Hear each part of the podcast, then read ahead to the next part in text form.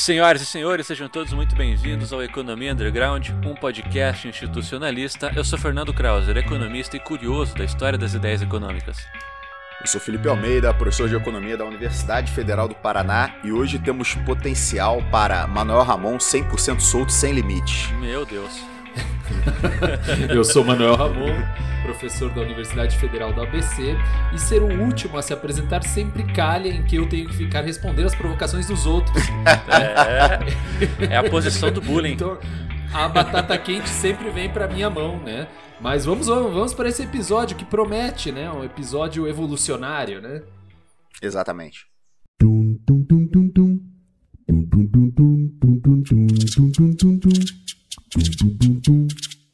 Pessoal, hoje a gente vai dar continuidade à nossa discussão da semana passada, né? Lá naquele nosso último encontro, a gente estava preocupado em trazer à tona aquilo que compõe o paradigma da economia tradicional. Aí a gente fez aquela breve explicação do que, que seria essa economia tradicional, o que, que seria um paradigma científico, né?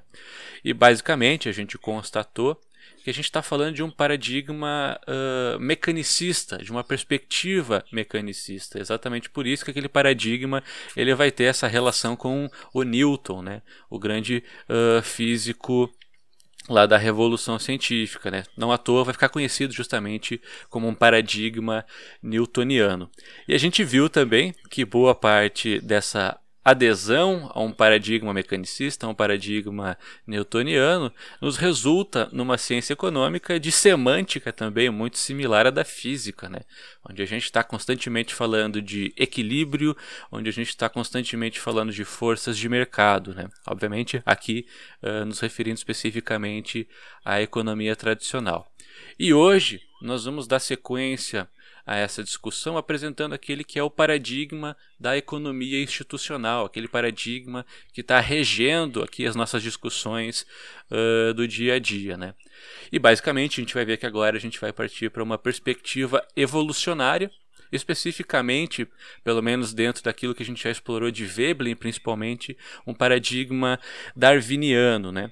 E a gente vai ver que agora o nosso fator primordial uh, desse paradigma vai ser o processo de causação uh, cumulativa. Né?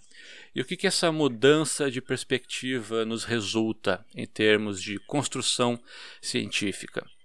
Basicamente, quando a gente está analisando aquele paradigma newtoniano, aquele paradigma mecanicista, a gente está falando de causa e efeito, uma situação inicial e uma situação final.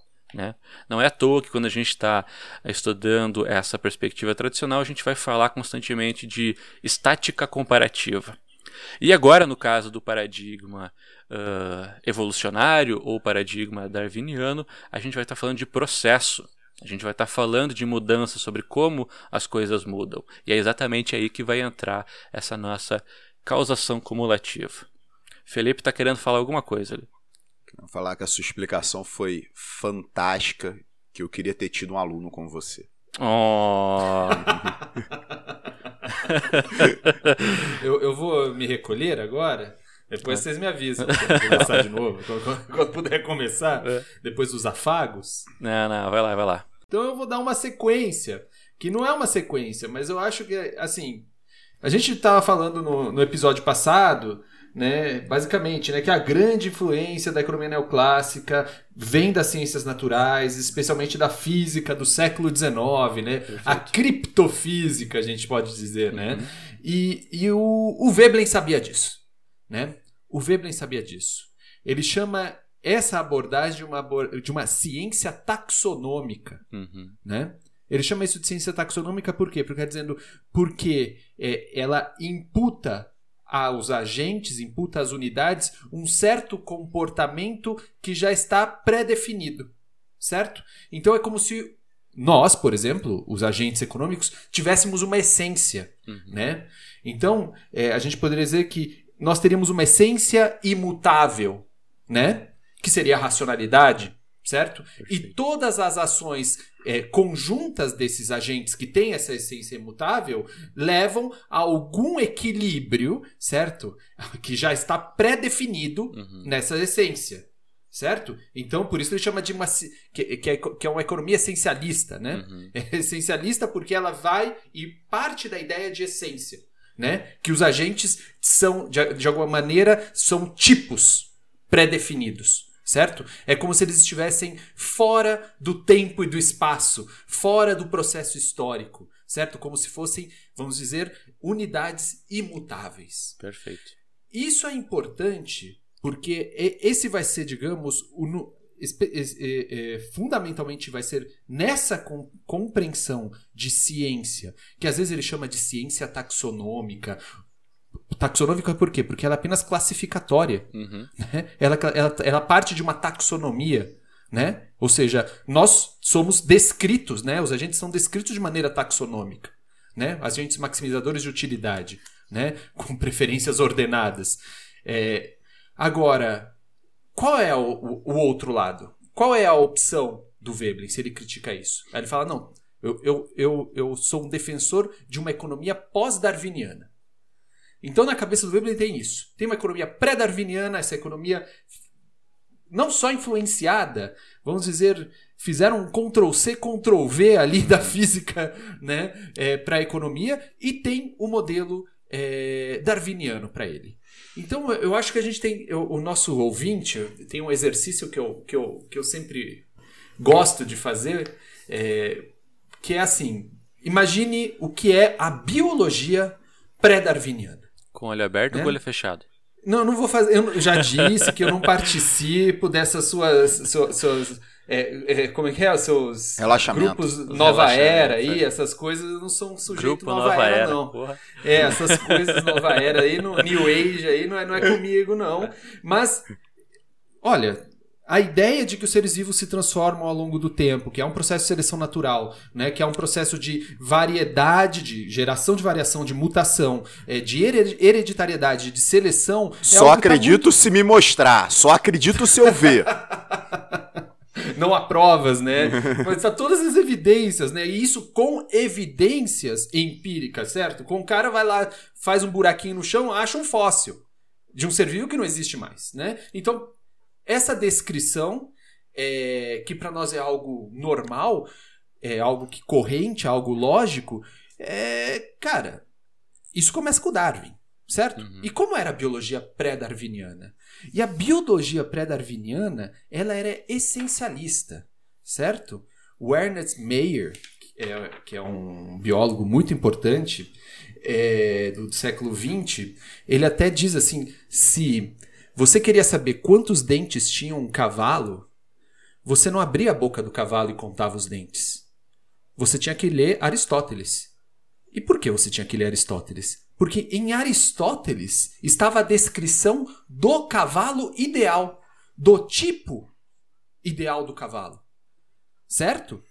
Então, ou seja, tudo que está na Terra, tudo que está na Terra é uma forma decaída decaída de um tipo ideal que está no mundo das essências. Isso é platônico, né? Então, no mundo é, a biologia pré-darwiniana era extremamente platônica. Me... Então existir. Hã? Não, me, me permite um, uma pequena Sim. parte, né? Nota que ao você destacar essa questão, a gente pode retomar elementos né, que a gente discutiu no episódio anterior da economia newtoniana, que de fato, né, se o agente, o agente econômico ideal se comporta daquela forma, o agente uhum. econômico ideal maximiza a utilidade, né, o agente econômico Perfeito. ideal consegue o máximo de prazer e o mínimo de dor, né? Exatamente. É, e, e, é curioso, né? É, porque, veja, tá dizendo, então, é, essa ideia mesmo, né? O que está. A, a, a, o mundo sensível o mundo que nós tocamos, o mundo que nós vemos, ele não é mais nada do que uma cópia decaída das formas essenciais, que está no mundo das ideias, que é acessível apenas pela razão. Por isso eu tenho que ler Aristóteles para saber quantos dentes, dentes tem um cavalo. E nós somos só cópia, cópias decaídas, inferiores, cópias imperfeitas. E é exatamente isso que o Felipe está dizendo, né? A economia faz isso. Ele está dizendo, ó, o agente se comporta de tal maneira. Mas a gente vê as, as pessoas se comportando, a gente vê as tomadas de decisão e não são dessa maneira. Mas, o que, que seria isso? Bom, mas isso é uma forma decaída. A gente está falando do quê? Desse movimento essencial, certo? Dessa como deveria ser. E isso é importante porque a ciência newtoniana, galileniana, né? ela se forma nisso, né? Então, a gente, nossos ouvintes, imagina, né? Imagina uma coisa tão movimento retilíneo uniforme, vai? Movimento retilíneo uniforme. Quando vai ter movimento retilíneo uniforme? É, é essa questão... verdade. Onde você vê movimento retilíneo é, uniforme? É, é, possível ter, né? É tipo, possível essa, ter? É, essa é a grande questão. Né? E, e não, por quê? Porque no mundo real tem um monte de coisas acontecendo. É. Certo? Tem atritos, bate um ventinho, ah não, mas a gente vai botar. Você vai ter sempre algum desvio, certo? Então sabe onde está o círculo perfeito? Sabe de onde está o ângulo, o triângulo que soma 180 graus os seus ângulos internos? Sabe onde ele está? Na verdade, faz aí um triângulo e mede os ângulos. Vai ter sempre uma falha, porque tudo que é do mundo terreno é decaído. Esse triângulo perfeito está no mundo das ideias, certo? É no mundo das ideias. Então, veja essa separação entre terreno, terreno e essência, né? Isso alimentava essa, essa, essa, essa biologia pré-darwiniana ao ponto que existia até uma disciplina da biologia, que não sei se vocês sabem, que se chamava teratologia. Terata é monstruosidade, né? Em latim. Então era o estudo das monstruosidades, que é o estudo do quê? Estudo dos desvios do tipo ideal. Pá, na, né? na, minha, na minha cabeça essa disciplina era tão mais legal antes de é. você definir. agora agora veja, veja a revolução do Darwin, porque o Darwin está dizendo, pessoal, sabe esse negócio que vocês acham que é o erro, a falha, o desvio? Esse é o combustível do processo evolucionário. É isso que marca esse processo de causação cumulativa, ele só existe né? A história dos, dos, seres vivos, ela só existe porque tem essa coisinha que vocês estão deixando de lado, que é o combustível para isso acontecer. Porque essa variação que vai ser selecionada, que vai gerar novas. É, é, que vai gerar heredita hereditariedade, que vai ser passada no tempo, que vai gerar novas é, variações, que muitas vão. a maioria não é selecionada. Mas veja, o Darwin está esfregando, acho que é isso importante, ele esfrega nossos narizes na materialidade do mundo certo? E diz: é aqui que a gente tem que entender as coisas. É esse no processo histórico. Os seres vivos são frutos desse processo histórico. E o Veblen, quando ele vê a economia, ele, o que, que ele está vendo? Putz, a biologia deu esse salto. Ela incorporou a história. Ela entende os seres como frutos da história. E a gente? E a, não é gente do. Não, não, é a economia da época do Veblen. A economia da época do Veblen é a economia de nós hoje. É. Estamos parados nessa visão essencialista de mundo, essa ciência taxonômica. Certo? E isso que, assim, que não a história não importa, que não existe nenhum processo cumulativo, né? Então, para mim, é isso. O Veblen, ele olha a biologia e fala, cara, olha a revolução que esses caras fizeram. Certo? Mas o Veblen Isso é um modelo de ciência. Esse Mas é o modelo de ciência. O Veblen já vê aplicação na antropologia social também, né? Tipo, ele já, ele já vê Exato. o darwinismo social. Exato. É, uhum. eu, eu, eu posso é, só pegar uma questão é, é, semântica aqui. Vocês falam de paradigma darwiniano, né? Qual a diferença de usar o termo darwiniano e darwinista ou não tem? É, para mim, a mesma... É, é a mesma questão de você a gente falar evolucionário e não falar evolucionista né? Porque eu acho que o, o darwinismo social, né, foi é, a, o fundo dele tá a ideia de evolução, né? Uhum. O evolucionismo social, é. ele carrega essa ideia de progresso, né? Que as coisas têm uma mudança, mas uma mudança para algo sempre melhor, uhum. né? Teleológico, né? Vamos é, é, importante, né? Porque depois que o Darwin publicou a, a origem das espécies, né? É, 59, 1859, você tem um grande período até o início do século XX que se tem um, o Bowler chama esse período que é um, um cara que é historiador da, da ciência ele chama isso de eclipse do darwinismo né? Eclipse do darwinismo, porque vai dizer, bom, um monte de filósofos, entre aspas, incluindo Herbert Spencer, começam a usar, entre aspas, é, a perspectiva darwiniana para justificar é, dominação, justificar colonialismo, certo? É. Nazifascismo. nada disso. É, o nazifascismo foi justificado no evolucionismo social. A, a própria palavra Exatamente. evolução então, não estava na, na edição original da Origem das Espécies, né? Isso, Exatamente. isso surge na terceira ou quarta edição, eu não lembro agora exatamente. É. Não, tu e sabe... a ideia de evolução com progresso é muito forte, aí, é. até hoje. Até hoje. Tu é, sabe, hoje, sabe qual é o título original da teoria da classe ociosa? É Teoria da Classe Ociosa, dois pontos, um estudo da evolução das instituições. Uhum. O subtítulo foi suprimido para não, não fazer menção à palavra evolução. É. Cara, é, essa questão né, de associar evolu evolucionismo social a é, questões de eugenia né, e afins, isso deixa o estudo do evolucionismo social é, é. um tanto quanto obscuro, né? Porque uhum. você tem autores revendo seus estudos, suprimindo a palavra evolução, Exato, ou não se autoafirmando evolucionistas ou evolucionários, né? Isso é bastante, bastante complicado, é. sabe? É, sim, sim. Essa é, uma das justificativas calma, né? que o Hodgson e o Kemick fazem, né, para esse eclipse uh, da perspectiva evolucionária na primeira metade do século XX, né? E como foi um uhum. trauma difícil de ser superado depois da Segunda Guerra também, né? Você foi. voltar a falar da perspectiva evolucionária no campo social e humano, né? Sim. Exatamente. É, vou puxar uma questão aqui que eu acho que deixa muito bem o caráter evolucionário, né? É, evidente, e aí eu vou pegar um cara que, que critica o Darwin para colocar uma questão, tá? Eu vou pegar um argumento do Daniel Dennett, tá? Hum. É no Darwin's Dangerous Idea, né? Que é uhum. um, um, um livro originalmente publicado em 95. 95, exatamente, no ano de 1995. Que ele fala, ó, o Darwin chama o livro de Origem das Espécies, mas ele não explica a origem das espécies.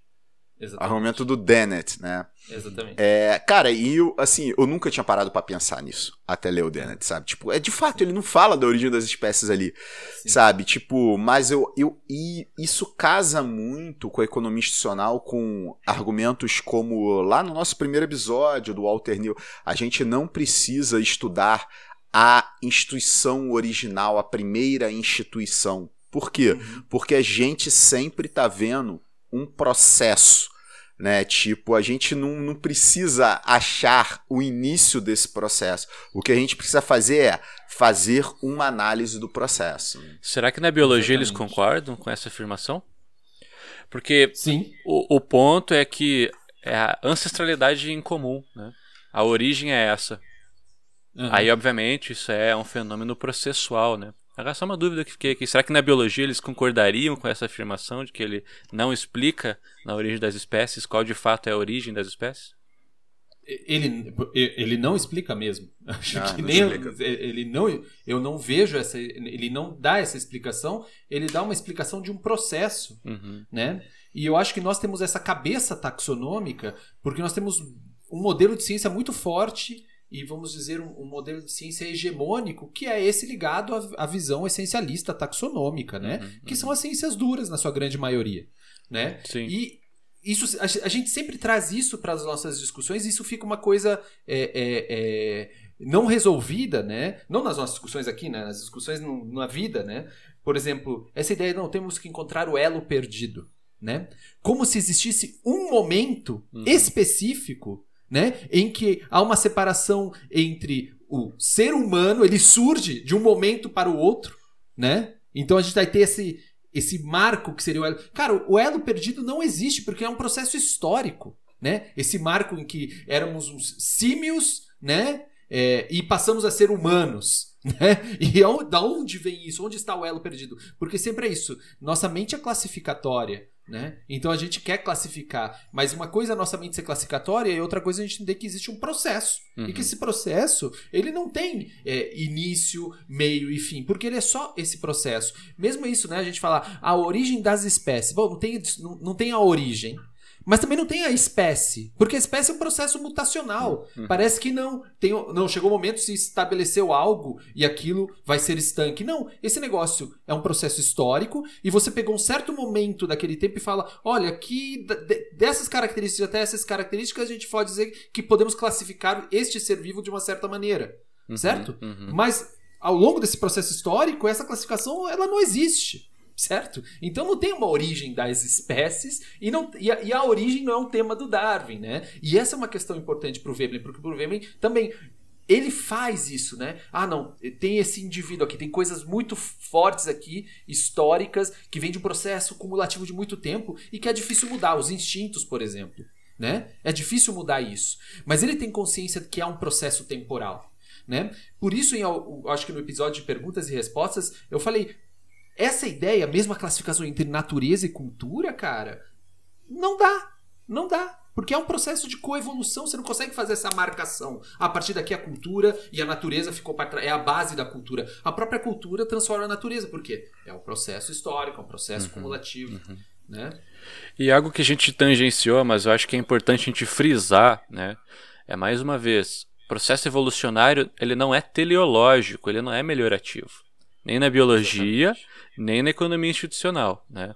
Aqui, quando a gente está falando de um processo evolucionário das instituições, ou um processo evolucionário da vida, da perspectiva biológica mesmo, a gente não está falando que é para melhor. É para o mais apto, uhum. né? É para se adaptar é. a um contexto, se adaptar a um cenário, né? Exatamente. É, e nem sempre também, né? Nem sempre. Uhum.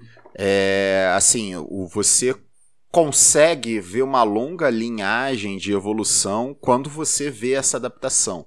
Uhum. Né? Mas, por exemplo, o, né, um cenário é, hipotético, catastrófico, né, que a gente tivesse tido né, uma guerra nuclear lá nos anos da Guerra Fria e que a raça humana tivesse né, acabado ali. Uhum. Seria um processo evolucionário de desenvolvimento bélico, de como diferentes nações interagem, e teria aquele fim trágico ali. Uhum. Né, tipo, nota, você não teve, né, na verdade, né, tipo, uma melhor adaptação ali, né, tipo, que você tenha uma explicação de como se chegou àquele ponto. Exato. Né, eu acho que é o grande ponto, e eu acho que isso é muito importante frisar, né, porque mais uma vez o termo que é utilizado cientificamente é diferente do, do, do senso comum, Exato. que evolução não tem nada a ver com aprimoramento. É, né? perfeito. Um progresso. Né? Um prog é, um não progresso. tem, não tem nada a ver com isso. Né? Porque tipo... o grande ponto, principalmente do Veblen, é justamente isso. Né? O Manuel Ramon antes comentou uhum. da, da taxonomia. O grande ponto uh, central do problema dessa taxonomia é ela ser teleológica.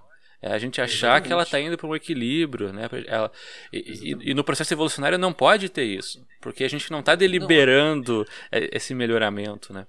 É. Não, é, esse é o problema, é, é esse é o, é o discurso que dominou esse eclipse do darwinismo, é o discurso do Herbert Spencer. Herbert Spencer é um cara, umas coisas incríveis que ele escreve, assim, justificando isso. Ele fala assim: ah, vou dar evidências do processo evolutivo aqui, né, é, da, das sociedades. Por exemplo, você pega as pinturas rupestres ali, elas são é, é, é, em duas dimensões, né? Aí você pega, é, pensem nessas pinturas egípcias, né? Que é tudo também em duas dimensões. Aí você, olha, teve uma evolução com o progresso com o quê? Com a perspectiva. A perspectiva, é, você tem a noção de profundidade, isso é progresso. Uhum. Certo? Então está dizendo, é sempre melhorativo, o processo é melhorativo.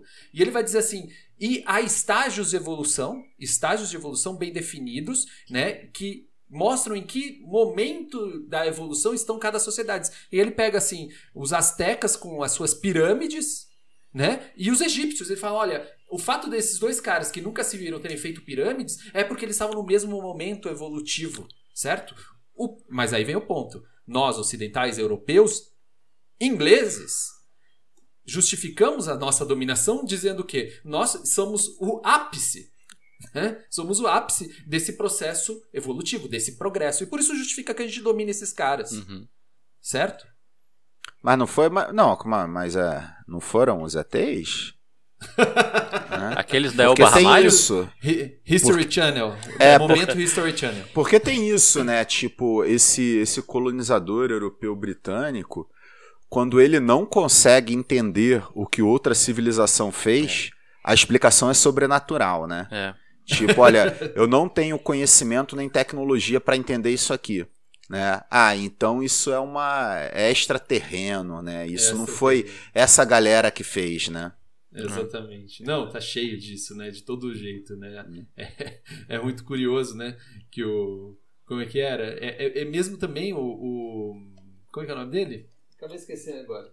Ah... Enquanto você lembra, mais, só vou retomar o conceito aqui com o, com o nosso público, talvez não lembre, né? Quando a gente está falando do teleologia, a gente está falando de um finalismo, né? As coisas estarem direcionadas a um fim específico, a uma meta, a um objetivo. Tá? Exatamente. Esse é um conceito importante para a gente falar dessas perspectivas paradigmáticas. Né? Não, e tem, tem outra questão, né, do progresso, como que eu estava pensando, lembrando agora, né, como ele está arraigado na nossa visão de mundo, né, e evolução com o progresso, que, por exemplo, tem escola. Eu acho que toda cidade deve ter um colégio evolução, né?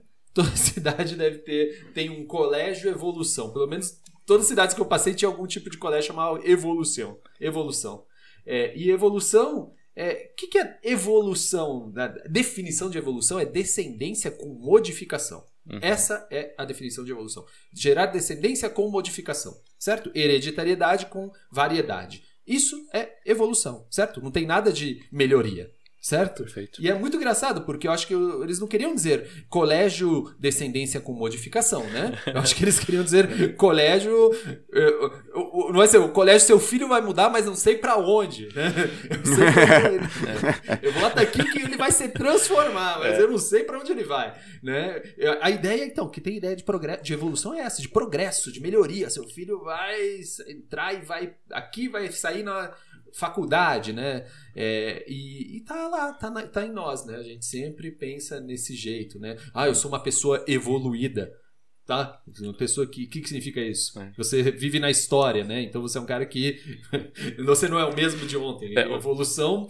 O, o contrassenso, né? Eu sou evoluído e à frente do meu tempo. Não, ou você é evoluído, tá adaptado, ou você tá à frente do seu tempo. Os dois não dá.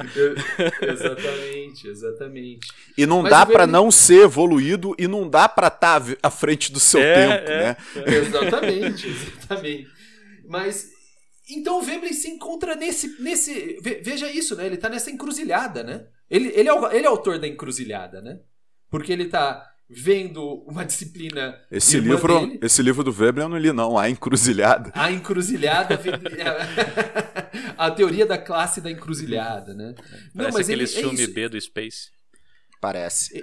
Ele, ele vivia. Como é que era? Ele tava lá com os, o, em Chicago, né, convivendo com biólogos, vendo os caras fazendo coisas incríveis, tendo uma mudança completa na forma de pensar, né? E aí ele volta para os economistas.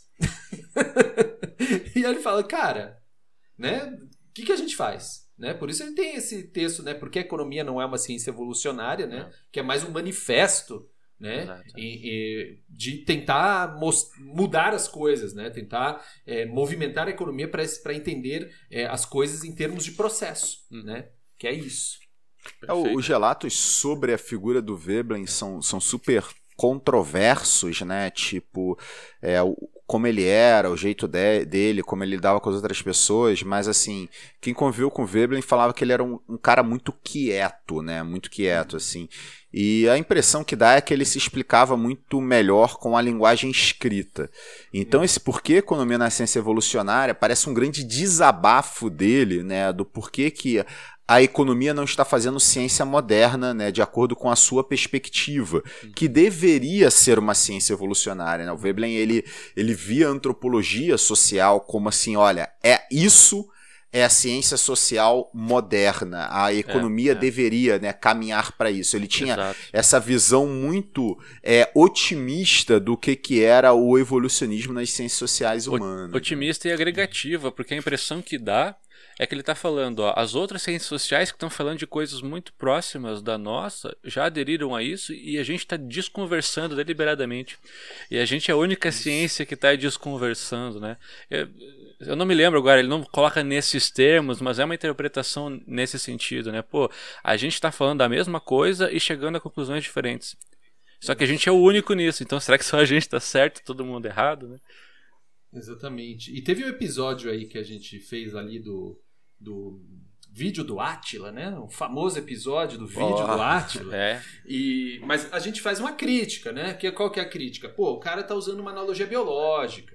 Né? E aí pode. E, e que, peraí, o mundo sociocultural, socioeconômico é bem diferente, né? De, de um mundo governado por, por, por, vamos dizer, por um processo cego, né? Uhum. É, biológico, né? E a gente faz a crítica ao uso de analogias biológicas, né? E, e a gente fala, pô, mas o Veblen faz uma analogia biológica. O que, que é isso que ele está fazendo? E eu acho que é bom deixar claro para os nossos ouvintes que o que ele faz não é uma analogia biológica. Ele, na verdade, no fundo, no fundo, o, já que o nosso glorioso Felipe citou Dennett, eu cito Dennett também. Ah, agora vai. Descobrimos aqui um, um autor comum fora do, do, do, âmbito do institucionalismo. Agora é o momento de eu me retirar? Ó, eu tô segurando. eu, eu, tô, eu tô segurando outro livro aqui que eu vou, vou sacar hoje, hein? Caralho, virou tá. truco. Mas o que, que, que, que ele disse? O Darwin introduziu a história na ciência. A biologia evolucionária, em contraste com a química, com a física, é uma ciência histórica. Certo? É uma ciência histórica. E é isso o ponto do Veblen. Certo? É isso, no fundo, que ele quer que a economia seja essa ciência histórica, certo? E, e é isso que o Darwin fez. Né? Na biologia, ele fala, é isso que nós temos que fazer. E isso não é uma analogia biológica. Isso não é a biologia, analogia biológica, certo? E o Veblen mistura essa questão da estrutura e a história, né? Tem coisas que se preservam, né? A gente está falando da classe ociosa. Olha como a classe ociosa está se preservando desde as eras mais remotas do início do barbarismo, né? E ela se preserva, né? É, olha como nossos hábitos perduram por muito tempo. Né? Então, é, ele está falando isso, mas olha como eles também se transformam. Então, para a gente entender o que nós somos hoje, não basta consultar o, o, o como é que é o Varian. Né? Não tem como consultar o Varian, que é consultar o Aristóteles da, da biologia pré-darwiniana. A gente tem que entender-nos como esse ser histórico, certo? Entender-nos como esse ser histórico, certo? E parar de fazer essa compreensão taxonômica, certo? É, e é isso que o Veblen vê. Então não é uma analogia biológica, obviamente. Eu fico imaginando aquele, aquele cara que terminou a disciplina Microeconomia 3, né, que ficou um ano e meio estudando o, o Varian, e o Manuel Ramon vira e fala: Não, não, não, não dá para consultar o Varian para chegar nesse, nesse, né, nessa explicação, né? Não, mas aquilo que a gente conversava, não sei se a gente conversou em um episódio, porque agora já, já tudo se perdeu na minha memória, como a memória é curta, tipo a memória da amiga do, do Nemo, né? Adore. Mas, amiga, Adore. Amiga do Nemo, velho? É, é adore. É. Adore. Ah, tio, agora com a paternidade você vai se atualizar disso tudo, não se preocupa. É, não, você já vai, vai começar com galinha pintadinha. Credo. Mas voltando. Que mas, pô, vocês estão, estão fazendo referência a, a, desenho animado. Eu tô tentando. Quem que é esse cinema? Eu tô pensando que é um autor. Que eu, autor é esse? É um institucionalista? Cara. Nemo 2001, né? É. Ah, não, eu achei aqui na, na, na internet é um, um peixinho listrado, isso, né? Isso, isso. É, isso. Fantástico. Peixe palhaço. Peixe palhaço, fantástico, fantástico. É, mas é aquilo que a gente está falando, né? O aluno, quando ele entra e ele vê essas simplificações, essa abstração, é, é, as que, na verdade, imputa aos seres humanos um certo tipo de comportamento que é tanto quanto duvidoso, é, o aluno um pouco mais atento, ele vai começar a falar, mas eu não sou assim, né? Eu não sou assim, isso não me explica. Né? A gente falou sobre isso. Mas aí o que você está falando, esse cara que faz micro 3, se ele escuta a gente, eu acho que ele vai falar, putz, isso me explica. Talvez as coisas. Eu tava querendo ser convencido, mas. É, cara, não dá para ser tão convencido assim, né? É. Não dá para se convencer se a gente entender. Pô, a gente é fruto desse processo histórico. Temos hábitos, né? Que se transformam o tempo inteiro. Esses hábitos vêm das instituições, né? É, nós, é, nossos comportamentos não são coincidentes, né? As pessoas não compram as mesmas coisas por uma pura coincidência, né? E até um outro elemento que acho que até a gente já falou, mas mais uma vez, eu não sei se a gente falou e foi pro ar ou não, se a gente falou, enfim, cortamos. Ah, mas é, é, é mais uma vez, né? É não só colocar a história num papel de importância, mas explicar como que a história é importante, né? Acho que esse uhum. é o uhum. ponto uh, dessa, dessa perspectiva evolucionária, dessa perspectiva darwiniana, né? A história importa porque ela vai nos dar as características, sei lá, de convivência institucionais e como que isso vai evoluir ao longo do tempo, né? A gente vai tendo aí um processo de causação cumulativa, né? Ou seja, a história importa? Beleza, acho que pouca gente discute isso, né? Mas como ela importa, a gente consegue explicar também, né? Através desse Exatamente. processo de causação cumulativa. Exatamente. Exatamente. Essa é a discussão do Veblen com o historicismo alemão, né? Exato, perfeito. Porque Perfeito. Não é isso? É. É, exatamente isso, né? Ele fala, bom, esses caras estão discutindo ou apresentando todos os fenômenos de maneira histórica, É, mas é, a gente não vai poder É. retirar dessa história nenhuma estrutura, é, né? Onde está a estrutura É, dessa história? Essa é a encrenca do Que é o que Veblen com o Schmüller, né? De, Isso, de isso, ter isso. justamente essa, essa explicação teórica. Que, tam, que Exatamente. também era, era a- o grande ponto do, do Menger também, né? Na verdade, a, a escola histórica alemã ela foi muito criticada, né, por causa dessa perspectiva, né?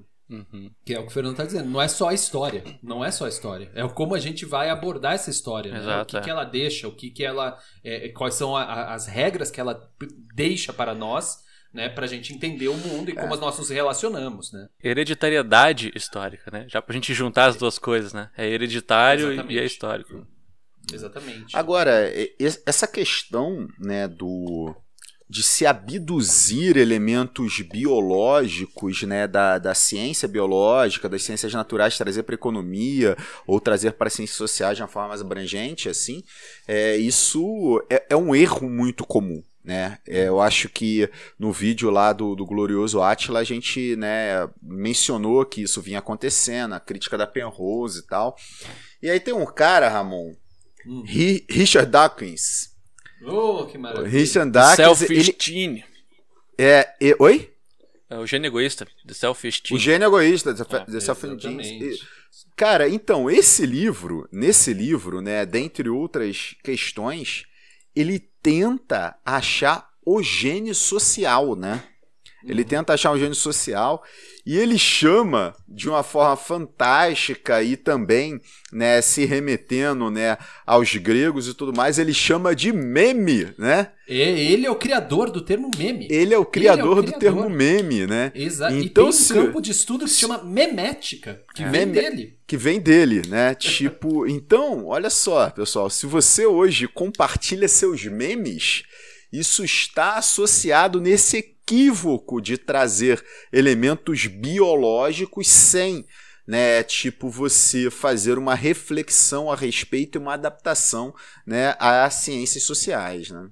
Exatamente, né? O, ele, ele- o meme que, que ele vai dizer a unidade de seleção da cultura. Exatamente. É um meme. Exatamente. É um meme, certo? Então é uma repetição de algum comportamento que você viu e ele vai sendo disseminado, disseminado, pode ser selecionado ou não, compete com outros memes, né? E e essa é a questão, né? E bom, É. e que- como isso explica as nossas estruturas sociais? Como isso explica a nossa estratificação social? Como isso, isso explica a permanência de certas, é, é, vamos dizer, classes, de certos comportamentos ao longo do tempo?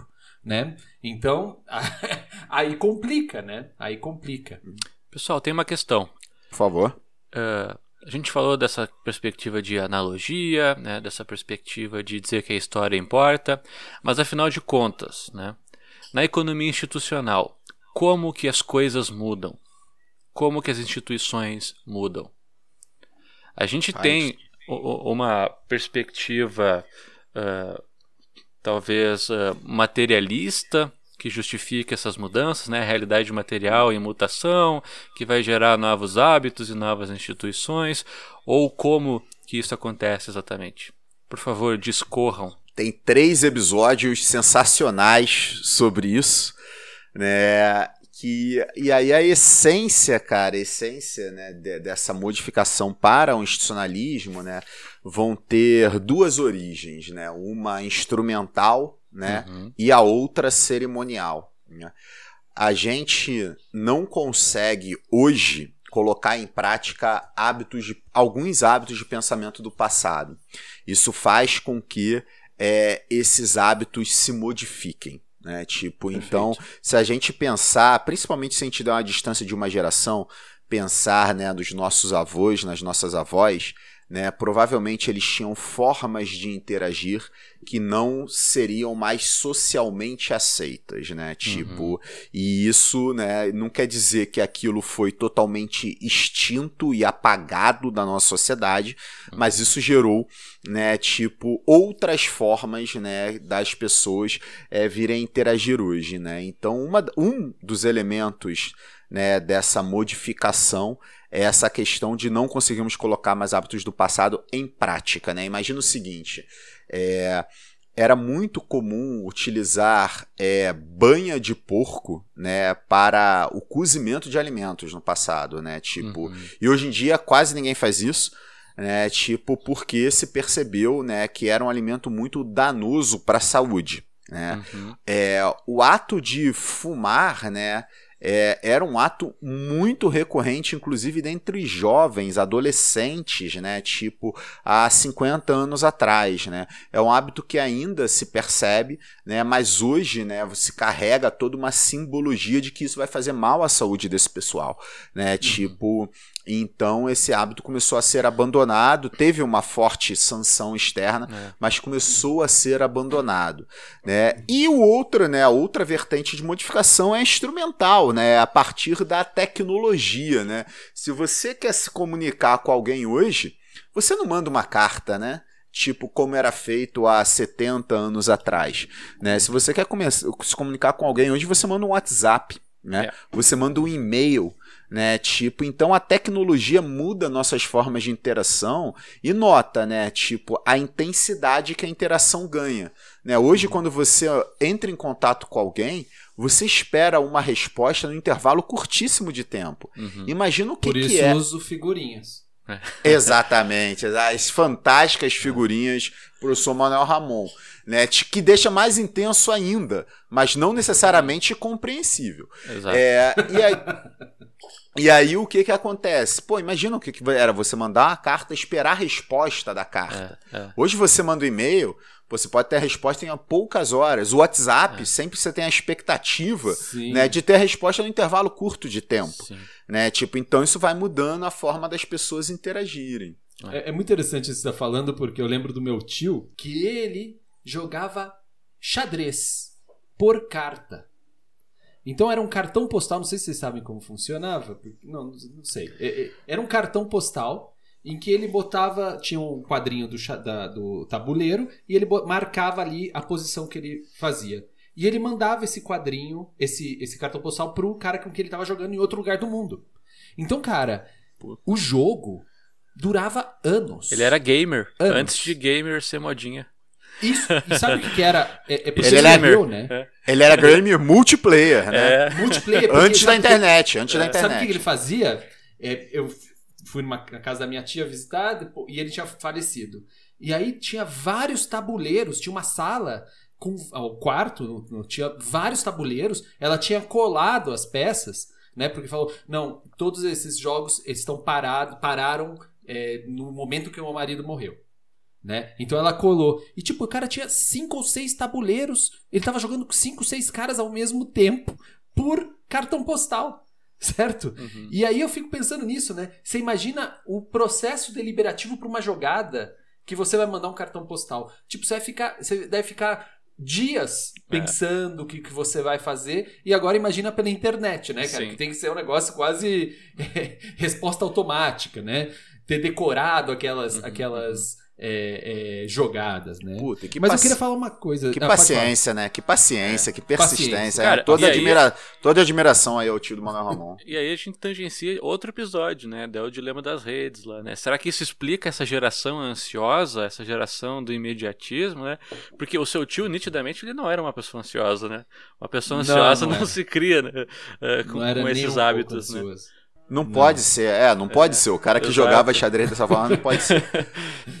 Mas eu queria dizer uma coisa aqui sobre essa questão tecnológica, especialmente é, ligada exatamente ao que a gente está dizendo hoje. A gente está dizendo aqui: olha, o Darwin foi uma revolução da forma de pensar a natureza. Né? A gente falando isso. E o Vênus falando, cara, a gente tem que pegar os fundamentos disso. O que, que é os fundamentos disso? Puta, tem uma história ali, tem um processo que herdável, né? Ou seja, é, isso é, tem que ser óbvio pra gente. Nós somos seres biologicamente conservadores, né? Nós estamos Sim. conservando em nós coisas que foram úteis no passado uhum. e que continuam sendo úteis hoje, hoje, mas tem muita coisa que foi útil no passado e que não é útil hoje. E a gente está carregando essas coisas. Certo? Então podemos falar de mil coisas aí, apêndice, né? Dente é, canino. Lá, dente canino, o, o outro lá atrás, né, que as pessoas tiram, que eu esqueci o nome. É, Siso, o, siso. Siso. o siso. Ah. Tem um monte de coisa que a gente traz. Cara, dá pra ir um pouco além, não é estético, mas a gente não precisa mais de pelo no corpo hoje, né? A gente É, não precisaria. é, que é. não, a gente não precisa. precisaria. é. Mas veja como tem um processo. Não é só história, é uma história, mas há, há elementos de conservação e de mutação, né? E que são herdáveis. E isso é algo que, o, que, o, que seduziu o Veblen. Mas aí, como explicar o Darwin, né? Como explicar a evolução darwi- é, é, ou esse, essa proposição darwiniana, né? Ou a revolução paradigmática darwiniana numa perspectiva eh, institucionalista. E o pior é que o Veblen consegue fazer isso, né? O Veblen faz isso, né? Porque eu vou com, ó, duas citações, uma do vamos lá, Veblen vamos com e outra do Ernest Mayr. A Atenção, ouvinte. A, a- a citação do Veblen. A ciência moderna trilhou o caminho aberto pelo pensamento tecnológico e começou a formular suas teorias em termos de processo, antes do que em termos de causas primeiras e coisas desse gênero. O passo notável e decisivo nessa direção foi dado em meados do século por Darwin e seus contemporâneos. Certo? Então o que está dizendo? Cara, ciência moderna trilhou o caminho do pensamento tecnológico. Está dizendo, o Darwin trilhou o caminho do pensamento tecnológico. Tem alguma ligação entre Darwin e tecnologia? Porque ele formula a sua teoria em termos de processo e não de causas eh, primeiras ou essências. Uhum. Então, o que é esse processo tecnológico que eh, faz com que nós comecemos a pensar em termos de processo? E é aquilo que a gente falou também no, no vídeo do Attila, en passant, que é um elemento cen- central da- do capitalismo contemporâneo, que é a introdução da maquinaria. Né? A introdução da maquinaria é introduzir a ideia de processo como hábito de pensamento. Então veja, é uma mudança tecnológica materia- material né, que transforma a nossa forma de ver o mundo. Porque antes eu via o mundo de forma essencialista, mas agora eu consigo ver o mundo de forma processual. Peraí, uma coisa é, entra uma matéria-prima ali, ela é modificada, tá, tá, tá, e eu tenho o resultado final no, no, no- no- fim do processo. Lembra lá do. Eu, pra mim, eu falo essas coisas, pra mim vem o Tempos Modernos, sempre. Sempre vem o Tempos Modernos, que eu já mostrei pro Valentim do Chaplin. É um clássico, né? É um clássico, ele gosta daquela parte, tem tipo um mata-borrão, vem uma máquina pra alimentar o cara, vocês já viram isso aí? Tipo, Ah, faz muito chama- Cara, vem um cara que tem uma nova inovação que o, o sujeito que trabalha na fábrica não precisa mais parar pra se alimentar. Hum, Ele fez uma, uma máquina que alimenta o cara. E aí, tipo, faz todas as palhaçadas, aí tem tipo um mata-borrão que vem e passa assim na boca, que é o. o como é que é? O lenço de papel? O guardanapo. O guardanapo. Pá, pá, pá. É genial. Mas é isso. Esse pensamento em termos de processo veio pela introdução da maquinaria. Foi a introdução da maquinaria que fez com que nós criássemos os- o hábito de pensar em termos de processo. E o Darwin é isso. O Darwin começa a pensar a natureza em termos de processo. uhum. Certo? Então, veja, o, o Veblen, ele está dizendo, bom, é, se de alguma maneira a gente não consegue mais pensar em que os seres vivos, a não ser é, é, alguns grupos, que os seres vivos são criados por Deus, né? Se hoje em dia não pensamos isso por causa do Darwin, né? É, a razão primeira disso é a introdução da maquinaria. Tipo, então aquela maquinaria lá no século XIX, Uhum. certo? Ela foi teve um processo de causação cumulativa de mudança dos nossos hábitos de pensamento que até modificou a nossa forma de se relacionar com a religiosidade. A nossa religiosidade mudou por causa disso, certo? Então veja é, é, é, esse, a primazia da tecnologia ali, até para explicar, até o Veblen explicando por que é importante o Darwin, ou por que temos que fazer uma, via- uma virada pós-darwiniana na economia, ele explica isso em termos é, institucionalistas. Né? E aí tem a outra citação que eu não falei, né? É, que isso é Ernst May, que ele vai dizer: a teoria de Darwin foi única. Não há nada semelhante em toda a literatura filosófica, filosófica, desde os pré-socráticos a Descartes, Leibniz ou Kant. Ele substituiu a teleologia da natureza por uma explicação essencialmente mecânica, que é o que ele fez. É uma mecânica, um processo mecânico, né? E ele explica esse processo, a natureza em termos desse processo. E o Veblen vai dizer, putz, esse hábito de pensamento, por que a gente utiliza esse hábito de pensamento na economia? E eis a questão, né? Por quê? Porque os hábitos são conservados pelos indivíduos que os detêm. Não, e, e também. E, por, e preservam o status quo. É, exato. Exatamente. Para, para, para quem é interessante que a gente pense a economia nos termos essencialistas, né? Eis, eis a pergunta do Weber.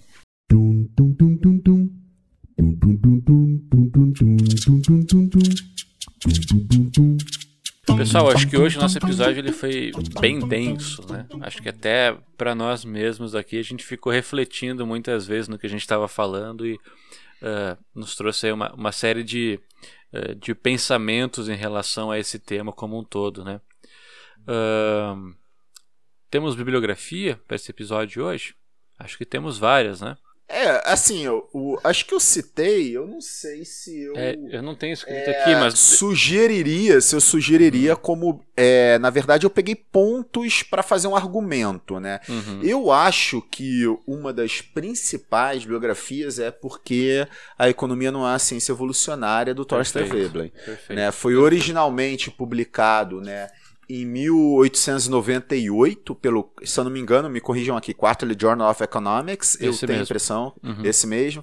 É. É, tem uma versão traduzida né, naquele livro que foi organizado pelo Alexandre Sales, pelo Oscar Pessali e pelo Ramon Fernandes, né? Uhum. Vocês lembram o título do livro? Economia Institucional, Fundamentos Teóricos e Históricos, ah, pela maravilha. editora da Unesp. Editora da Unesp.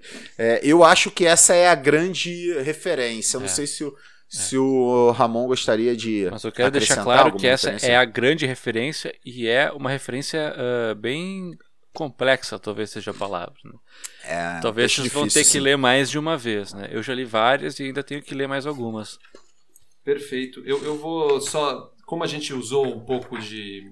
É, fazendo ilações né, com, com a própria história da, da biologia, a importância do Darwin para a biologia e o Veblen enxergando isso. Então, é, citamos algumas coisas importantes. Quem se interessar por, por, por, essa, por essa história, para entender um pouco a importância do Darwin, eu, eu, eu recomendo um livro do Ernest Mayr, Mayer que está em, em português, que se chama Uma Ampla Discussão Charles Darwin e a Gênese do Moderno Pensamento Evolucionista.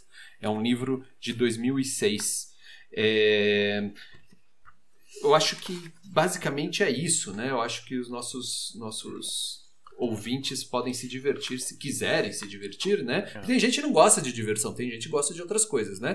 Mas quem quiser se divertir tem material aí bem interessante, né? E tem uma coisa que eu acho que a gente tem que falar, ó. É, a gente fez essa perspectiva é, epistemológica do Veblen, mostrando ele se opondo à economia neoclássica, apresentando uma forma de pensar evolucionária, que é isso que a gente tentou falar nesse episódio, mas vão vir outros episódios em que a gente vai tentar explicar né? Essa forma, como ele entende o indivíduo, né? A importância dos instintos, dos hábitos, das instituições, né? Porque é algo um pouco mais complexo que não dá, ou seja, é, não dá para a gente fazer num episódio é. só certo? Então vai vir isso, se alguém sentir é. falta, mas e aí, como o Weber entende então a história, tatatã, é, tem, tem, tem, tem uma estrutura, né? tem coisas que se conservam, mas se conservam aonde? É, ah, vocês falam de hábitos, às vezes vocês falam de instituição, tem um momento que falam de instintos, como a gente organiza isso? Isso vai vir, certo? Isso está no nosso horizonte, pessoal. Perfeito. Maravilha. Eu, eu antes do, dos abraços, eu tenho um comentário, dá para entender como um comentário isso que eu vou falar, né? É, ainda continua o desafio, né? Definição de mercado, né? Ele está aí na mesa, não pintou ninguém ainda, né? Mas pessoal, estamos abertos aí, inclusive, pô, a gente gostaria muito de, de, de compreender esse conceito. Show, maravilha. Eu vou mandar abraço para Clara Vignoli e para meu irmão Cassiano Krauser. Muito bem. Cassiano e Clara. Isso. Maravilha. Abraços. Tem uns abraços aqui também para Vitor Cruz e Silva, Cibele de Biase e Alexandre Taborda. Olha que maravilha. Abraço para todo mundo. Eu não tenho abraço, não sei se você tem uma lista de abraços sim. Você tem uma lista de abraços sim. Lista, é.